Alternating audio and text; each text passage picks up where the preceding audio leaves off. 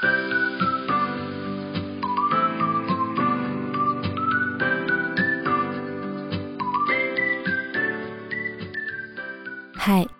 欢迎来到 RS 的故事房。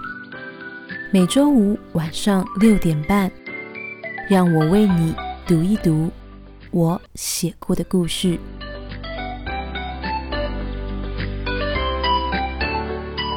第十四章，我们是清白的。这一整天，崔雨欣都有点心神不宁。不只是因为早上婚礼邀请的事，还有，该说今天晚上他就会碰到李云家了。两个人约了一起去逛夜市呢，公司附近的宁夏夜市。这行程是起因于前天晚上两人聊天的时候，聊到公司附近的美食。崔雨欣疯狂推荐宁夏夜市的食物，我知道有哪些好吃的。那时的崔雨欣一语兴奋地说：“我跟郑仁伟很常去，有一家羊肉炒面。”见他这么兴奋，李运家倒想逗逗崔雨欣，他轻捏崔雨欣的手：“嗯，你跟任伟很常去吗？就你们两个人吗？”可林运家是没有想到。崔雨欣不但立刻就发现了他在吃醋，还特别紧张。组组长不是这样，崔雨欣紧张的手在李运家前面拼命挥，急切的程度就是连赶蚊子都不该挥的这么起劲呢。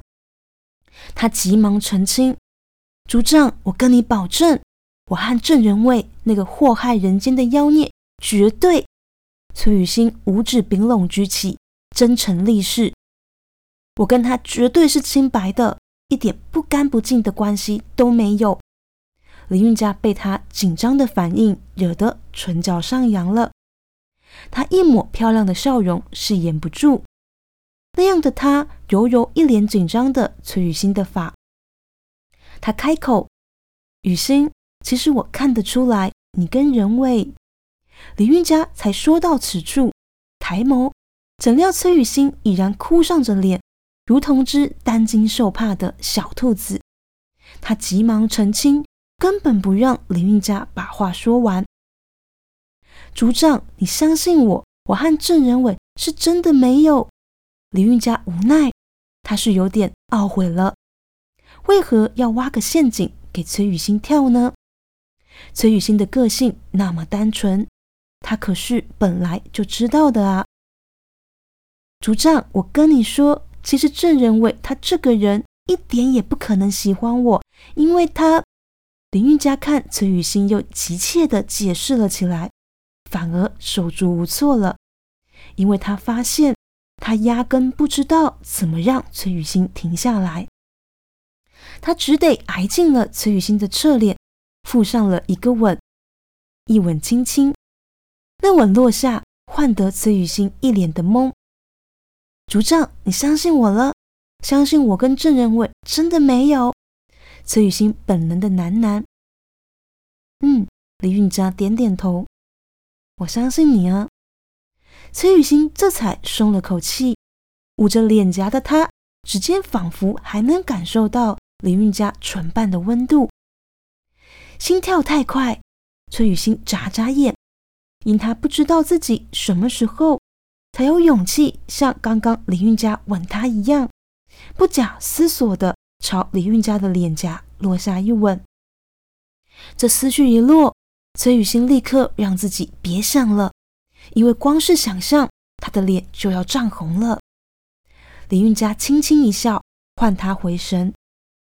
雨欣，我们刚刚说到夜市的事情，你说有家羊肉炒面。很好吃，对吗？嗯，还有甜不辣。镇定心思，崔雨欣连忙点头。明天等你忙完之后，我们再一起去吃。宁夏夜市开了很多新摊子，也许你会很喜欢的。嗯，好啊。李运家颔首，微微一笑，答应了。事情发展至此，于是后来便有了今晚的夜市约会。应该说，本来该有的。只因等李运家从维倩的案子里脱身的时候，时间已经很晚了。那样的他拖着一身疲惫走出会议室，走进办公室的他看了眼墙上的钟，十一点三十分。李运嘉吁了口气，庆幸还好自己早在见这会议没完没了的时候，就已经传讯息要崔雨欣别等他了。还好，李运家按按自己疲惫的肩，打了通电话，想问崔雨欣到家了没。但几声嘟声过后，崔雨欣却是没接电话，不知道是不是睡了呢？李运家想，改传了封讯息给崔雨欣，跟他说自己已经开完了会。传完讯息后，他顺手打开了电脑，想把刚刚的会议记录稍作整理再回去。只是也在这时，一阵饥饿感涌上。李运家这才想起，自己其实一整晚都没吃饭，就连刚刚开会时订的便当，也因为开会时压力太大，压根没吃几口呢。如果今晚跟崔雨欣有一起去逛夜市就好了。抚着自己饥饿的肚子，李运佳想，他不禁想象崔雨欣会多兴奋地牵着他的手，跟他指着说着。告诉他哪些食物特别好吃呢？想到崔雨欣那肯定会有的认真神色，李运家心头一暖，他的唇角露出一抹淡淡的微笑，然后仿佛是在这时回应他的需求似的，一股食物的香气悄悄地从门缝渗入，钻进他的鼻息里，很像羊肉炒面的味道。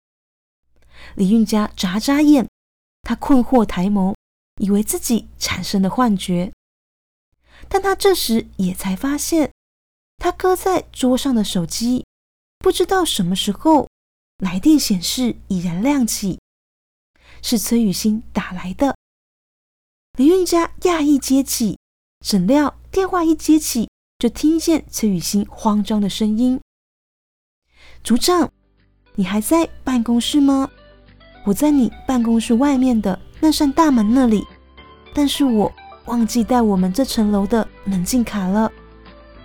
崔雨欣吞了口口水，声音尴尬地说：“组长，怎么办？我进不来。”